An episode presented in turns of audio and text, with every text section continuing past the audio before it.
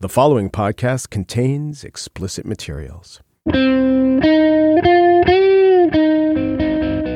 It's Friday, March 9th, 2018. From Slate, it's The Gist. I'm Mike Pesca. I was probably as surprised as you were, and as the Secretary of State and the presidents of Japan and South Korea were, to hear that there is going to be detente between President Trump and Kim Jong un. Maybe, maybe.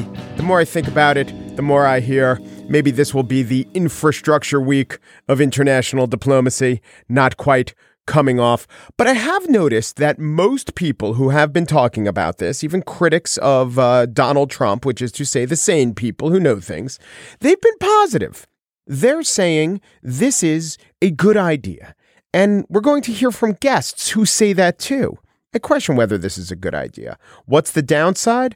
Well, right now, I think we're thinking of this meeting as a path with divergent routes and maybe one will lead to something like peace and the other will lead to, well, how much worse can it be? But I don't think it's that. I think it's more like let us now project ourselves at the end and we'll know that it amounted to nothing.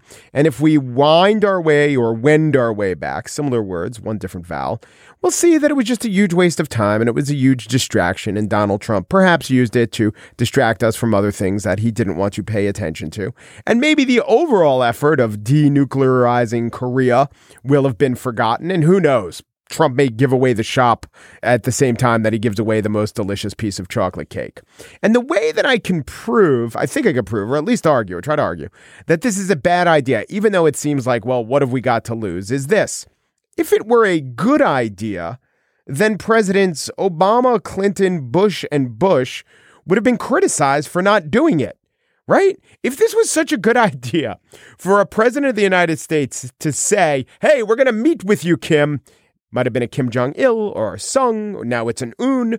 But if it was such a good idea for the president to hear that there was a meeting going on in the White House, call everyone in, and decide to meet with the president at the time of North Korea, then wouldn't we be hearing for years and years and years? I can't believe the president of the United States didn't have the foresight, the gumption, the daring to try this obvious positive tactic. It seems odd that Trump does it. People express optimism, but no one ever mentioned that this was a good idea for more normal, informed, skilled, fully staffed presidents to have done it. So that's my indication it might not be a good idea. But as I say, on the show today, we'll be having two guests, smart guys, talking about North Korea. And in the spiel, I'm going to give you some silver linings. But first, some analysis and history with Fred Kaplan, and then former UN ambassador and frequent North Korea liaison, Bill Richardson.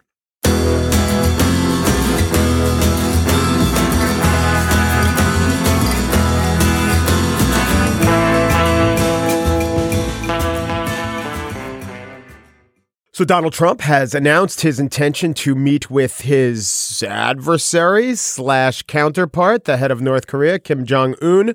Will this happen, or will this be another? Yeah, let's do a deal with DACA. Yeah, let's do a deal with guns. Remains to be seen. Stakes possibly a little higher when you're talking about a nuclearized state and a president who maybe not totally read in on all the details. Joining me now is Fred Kaplan. He writes the War Stories column for Slate, always has. Hello, Fred. How are you? Okay. All right. Here's my first question What could go wrong? How long do you have? First of all, let me just say, I mean, you know, this is unabashedly a good thing. Now, a few obstacles, let's say. One is that the two leaders are going into this meeting with conflicting premises. Trump thinks that Kim is caving in to the pressure of his sanctions and threats. Kim is thinking that Trump is caving in to the reality of his nuclear weapons. Mm-hmm. They're both probably right to some degree, but each guy thinks that they're going in with with the, with the upper hand. So how do you get to an agreement? And then what is the agreement? What are they looking for? Are we sure what Kim really thinks? I mean, he could no, be playing I don't a know bit. What he thinks. Right. I've never met the guy, but uh, I would just say that look here. Here is an impoverished country, an impoverished totalitarian country. you know, it's had three leaders in its entire history, which was began shortly after World War II. Kim, his father, and his grandfather. The basic strategy of all three leaders has been pretty much the same, which is to accept the fact that, as Kim Il sung put it, North Korea is a shrimp among whales, and to play the neighboring big powers off of each other. And then the new Kim is the only one, the first one to actually have some nuclear weapons at his disposal. And you know, he's not an idiot. He looks around the globe and he sees, hmm, Gaddafi gave up his nukes, he's dead. Saddam Hussein gave up his nuclear program, he's dead. The Iranians gave up their nuclear program. The fact that they've done so has been verified 10 times by the IAEA, and Trump still is thinking about getting out of the treaty. So why would he give up his nukes under whatever kind of assurances? You know, yeah. if, if, if the most, it's not, you know, people say, oh, well, he's crazy. I don't know, maybe, but I, the most rational person in the world, if he or she were the head of North Korea, given North Korea's interests and its position in the world, would want to rush to get a nuclear arsenal as fast as he could, which is what Kim Jong un has done. Short of getting Kim Jong un to do what we both think he won't do, which is give up his nuclear program, is there any concessions that Trump can win from the North Koreans that would be in U.S. national interest? Well, I mean, it, I think it is a new thing for, for Kim to have said to the South Koreans, okay, I will suspend all missile and nuclear tests while these talks go on. Mm-hmm. That's a big deal. For him now to say also, fine, U.S. and South Korea, sure, go ahead and have military joint military exercises. I mean, South Korean and U.S. joint military exercises have traditionally provoked bellicose rhetoric from all the Kims. You know, we will rain fire upon your land if you do so. Here he's saying, yeah, go ahead. Those two concessions from Kim are, are are not insignificant. So people are saying, you know, Kim is getting recognition from the U.S. You know, mm-hmm.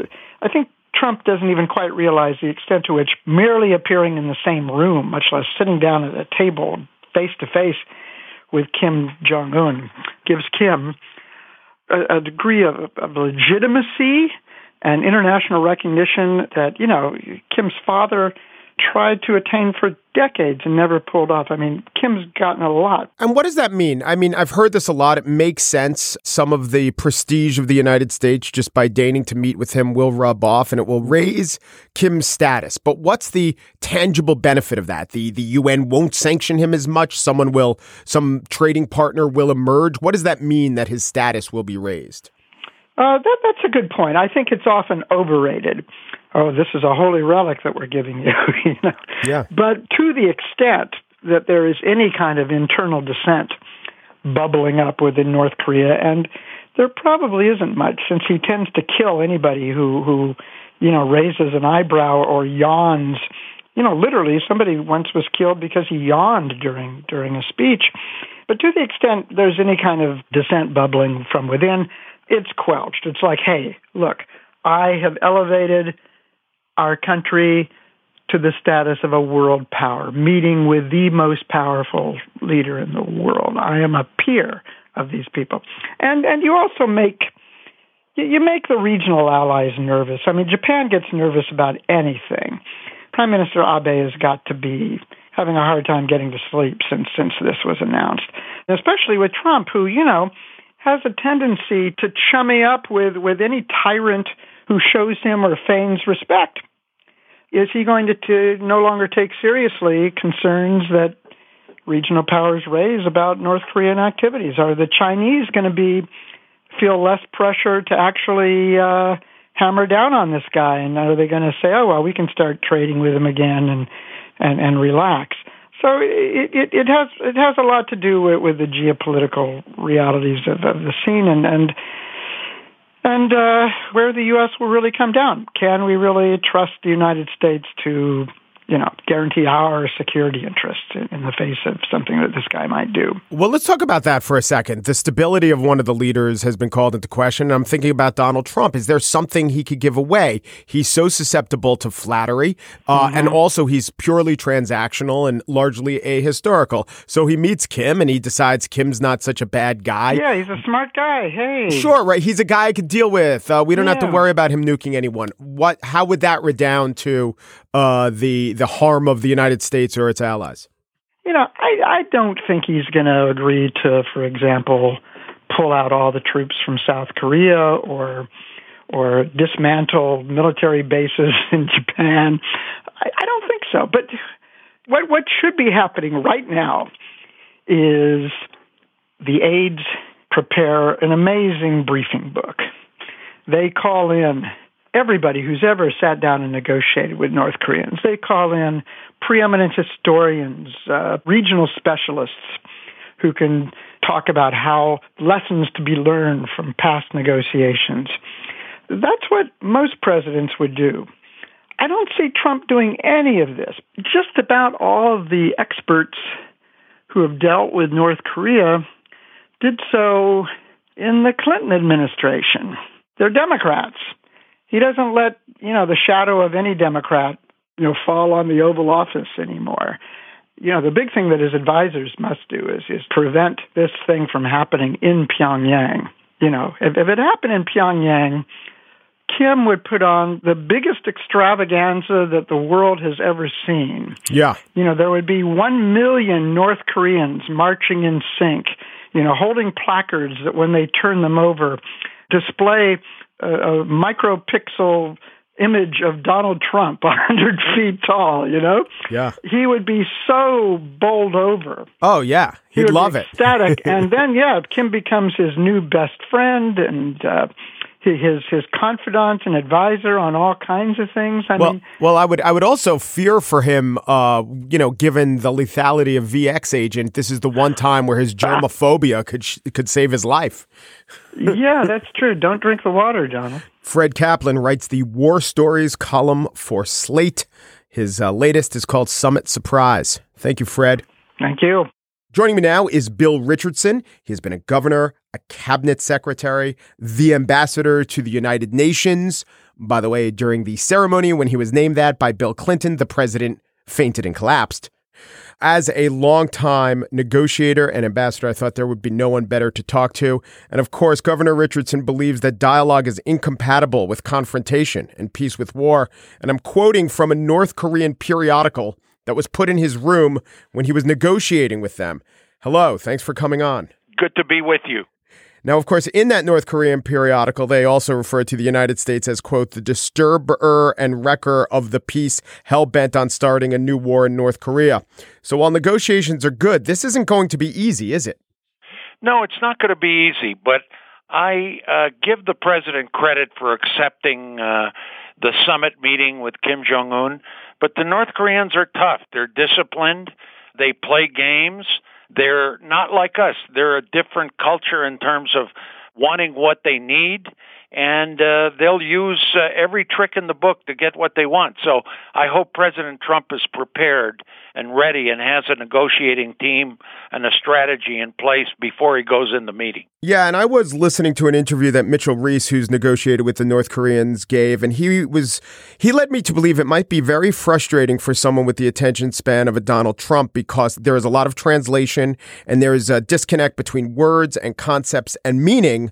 This might not go smoothly and might not be like the meetings with even other heads of state that Donald Trump is used to, right? That's right. And this is why it's very important that there be a lot of preparatory work ahead of time, not necessarily making deals ahead of time. But I think this is where the State Department and our diplomats and at the Defense Department work hand in hand, that they have a coherent message, that it not just be the president going in there and shooting from the hip. Because Kim Jong un, I believe, has evolved into a strategic thinker. He's unpredictable, unprincipled, but the worry I have is that he has an end game and he has ways to get that end game without necessarily completing all his commitments. The North Koreans historically have not completed their commitments with President Clinton, with President Bush, but it's better to have a lessening of tensions and understanding, at least a negotiating process, and even a good photo op that will reduce the tensions, but that will lead later after the summit to a series of negotiations that are going to take a long time. And and we should be very careful not to expect complete denuclearization. They're not going to do it, but some kind of a freeze, a reduction, a curbing of their nuclear missile conventional forces, uh, lessening of tensions, giving Japan and South Korea, the residents there, some breathing room so that they can not live in fear of some kind of an attack from North Korea. Okay, that makes sense. But uh, so far, the president has been pretty clear that what he will accept is denuclearization, nothing less. Has he boxed himself in a little bit by that tough rhetoric beforehand? Yeah, he's got to be careful. I think he should say uh, our goal is denuclearization. We're going to go into the negotiations with that objective, that it's going to take some time, but they're not going to denuclearize just to have a meeting.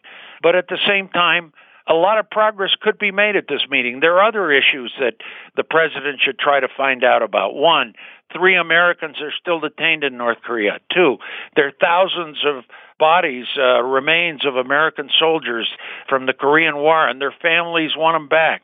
I've been trying to get some of those back. We got seven back in 2007. Uh, so there are other human rights, uh, people to people issues that could be achieved at the summit that would lay the groundwork for tough negotiations on nuclear issues. But what is the downside? I know relations are terrible, so it would seem that, short of accelerating a nuclear war, things can't get worse, but I suspect they actually can. Well, things can't be worse than they are right now. I mean, here's this guy, Kim Jong un. He's had, I don't know, close to 20 missile tests, nuclear tests, enormous tension in the peninsula. Actually, the best development that's happened has been the Olympics in South Korea. Yeah. So, having this summit of the leaders does reduce tensions, at least till the summit time, which is in, in May. You know, what you want to avoid is very high expectations but the fact that the two leaders are meeting is positive. Look, I've dealt with North Korea for years. You need a Hail Mary pass. You need a game changer. Maybe this is it. So this is why I think there's a lot of preparation that needs to happen. The president can't treat this as a reality show or The Apprentice or, you know, you're fired. This yeah. is serious diplomacy involving the hottest national security crisis in the world. So I hope he's ready and prepared and, and takes this very seriously. Well, that's what gives me pause. If he's prepared, but the track record doesn't show that he will be. He hasn't demonstrated, I think, the necessary policy mastery. A number of the issues that he talks about, and he maybe likes to glad hand and have a nice photo op, but he hasn't showed, oh, he's hunkered down and really knows the issues. So are there things he could give away without really realizing it if he goes in unprepared? Well, this is why he needs a lot of preparatory work by his own staff. We need to march in concert with South Korea, uh, the president there, who does want detente with North Korea. Uh, I think that will be uh, something very important. The worry I have is Japan. And mm-hmm. Japan feels very isolated. You know, I think they're a little resentful that uh, South Korea has played such a prominent role and Japan less so. I think a big player could be China. You got to give China a little bit of credit. Their sanctions have been serious, not as serious as they should be, but they've enhanced dramatically the possibility that North Korea is feeling the effect of these sanctions, and maybe this brought them to the negotiating table. So we have to have our allies, our ducks in a row, and then at the same time, have some objectives, uh, you know, limited objectives. You know, the North Koreans are going to want something in return. They're going to want an end to the Korean War, the armistice. They're going to want lifting of sanctions. They're going to want assurances, security guarantees. Kim Jong Un doesn't want to get knocked off. That's the most important thing for him. He wants that kind of assurance. So this will be a long, tedious negotiation, and he's going to want some food assistance, economic assistance, you know, so this is going to be a long, long negotiation, but at least if we're negotiating, tensions are reduced, no missiles are going back and forth. The North Koreans maybe are looking at freezing some of their development with strong verification. That's so important. Verification, oversight by international agencies, by the United States. Otherwise, North Korea is going to cheat and they're going to get out of the agreement as they've done before. Look, I have to say, Governor Richardson, that I admire what you're doing, especially because people like you, Madeleine Albright, Leon Panetta, been critics, I think rightly been critics of the of the president, but now because you're diplomats, you're trying to offer positive reinforcement. I just see no evidence that he's going to take it. He's so often used these situations as only a photo op that means nothing. What can be done is it is it staffing? Maybe getting uh, uh, the the undersecretary for the State Department confirmed in time. Are there people within his orbit already who you could point to, who you could say, "Listen to this guy, listen to this woman"?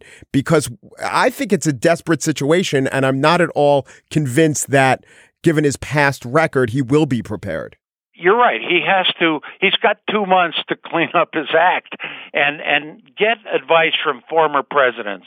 Assemble a negotiating team from state and the Department of Defense. Let Tillerson run the show. I mean, he's a Secretary of State. Consult with experts that have dealt with North Korea. Go to the country and explain his objectives. Change his behavior and attitude towards the presidency and recognize that this is the most important foreign policy issue he may face in his term. Now, you know, most people say, well, the record isn't so good. Uh, and, and I would agree so far. I I disagree with about 90% of what he's done as president and about 98% of what he's done on foreign policy. But on this issue, um, I, I think we're advancing a bit slowly, and and there's a real opportunity. And I think Kim Jong Un is also disposed to making a deal, but you've got to watch them. You've got to keep your hands on your wallet. Look, it's a dicey situation. Throw a Hail Mary pass and hope for the best. Bill Richardson, Ambassador, Governor, Secretary. What, what title hasn't he held? Thank you so much. All the best. Thank you.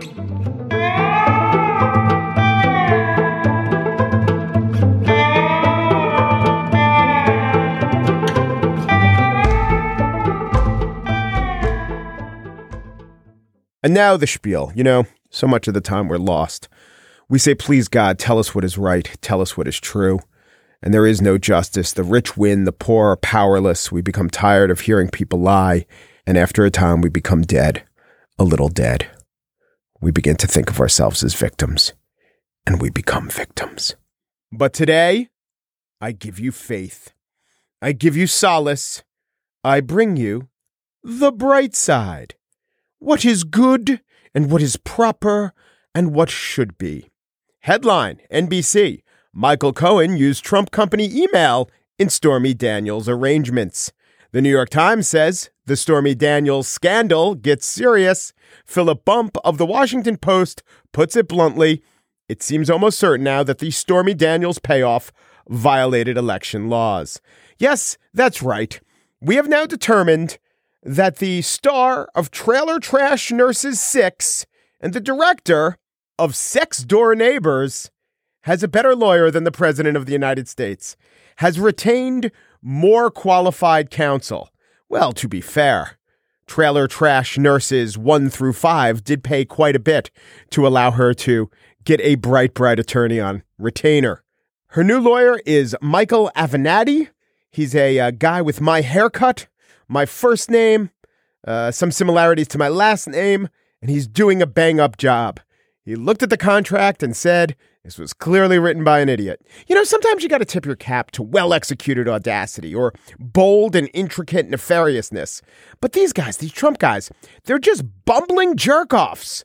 How long can a Pepe the Frog fueled social movement sustain? And that's how it should be. If you're so incompetent, you should lose. Lots of people in the world are evil. Lots of people are incompetent, but the ones who combine both need to lose. It seems like a loss is on the horizon. And now, in something else that will make you feel good, Pharma bro Martin Shkreli was crying in court as he was being sentenced to seven years in prison for fraud. Now, it is good that he has been sentenced to jail, and it is fine that he is crying. But I do take issue with the pharma bro. Bro means brother. Brotherhood is good. Bros, that, that's a term of endearment. I know it's taken on a pejorative sheen, but broness can be good. Philadelphia is the city of brotherly love, and isn't that a fine thing to strive for? Pharma, pharma just means, of course, pharmaceuticals. These are drugs that save lives, that improve our standard of living. So when I think of pharma bros, that's like Johnson and Johnson. Those guys are pharma bros, and they invented band-aids, and I say thank you. The problem with Martin Shkreli isn't that he's a bro or a pharma bro, it's that he's a rapacious douche, a smug weasel, a what's the phrase, bumbling jerk off. And now he's about to find that, much like his beloved Wu Tang clan, the federal government ain't nothing to fuck with. And you know what? Let me tell you one other good thing. It's a good thing out of a bad thing.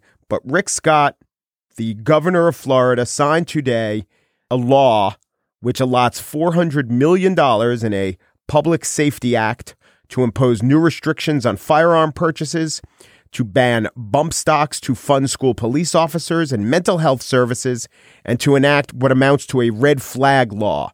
And the good thing about this, out of the horrible tragedy of Parkland, is that you have in Rick Scott a pro gun Republican acting like a normal politician who knows when the voters want something and want them badly, you should give it to them and not lie all the time. And there were, I think, 67 Florida legislators who have an A rating from the NRA, so now I guess it's going to F, but they voted for the law too. It just shows that sometimes the political process can work. And finally, in this day when things might seem bleak, Mike's going to talk about the bright side some more. I'll leave you with this. Yeah, life often seems unfair. It seems these days that prudence and decency are to be discarded.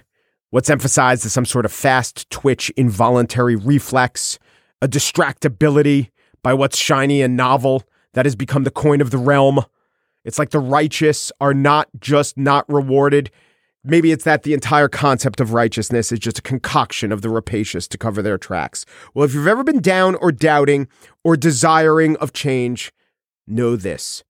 Every last asshole who bought a Bitcoin in the last few months is going to lose his money. No, there's no big news on the Bitcoin front today. I've just been meaning to say it. This is an imaginary cryptocurrency that's supposed to change the world because it eases commerce between drug dealers and terrorists. Oh, and if you forgot a password of which you have 2000 and they're written on random scraps of paper, you've lost like $100,000 and there's nothing you could do about it. All of you guys are going to get slaughtered. Anyone who got into Bitcoin three years after the Winklevosses got into Bitcoin will be losing a lot of money. So just throw away your password now. You're going to try to recover your Bitcoin. Some dark web hacker is going to steal your overall identity. It's going to be terrible for you. Your future is preordained. You'll be sharing an emotional jail cell with Martin Shkreli, and your lawyer is going to be Michael Cohen. And for everyone else, that's the bright side.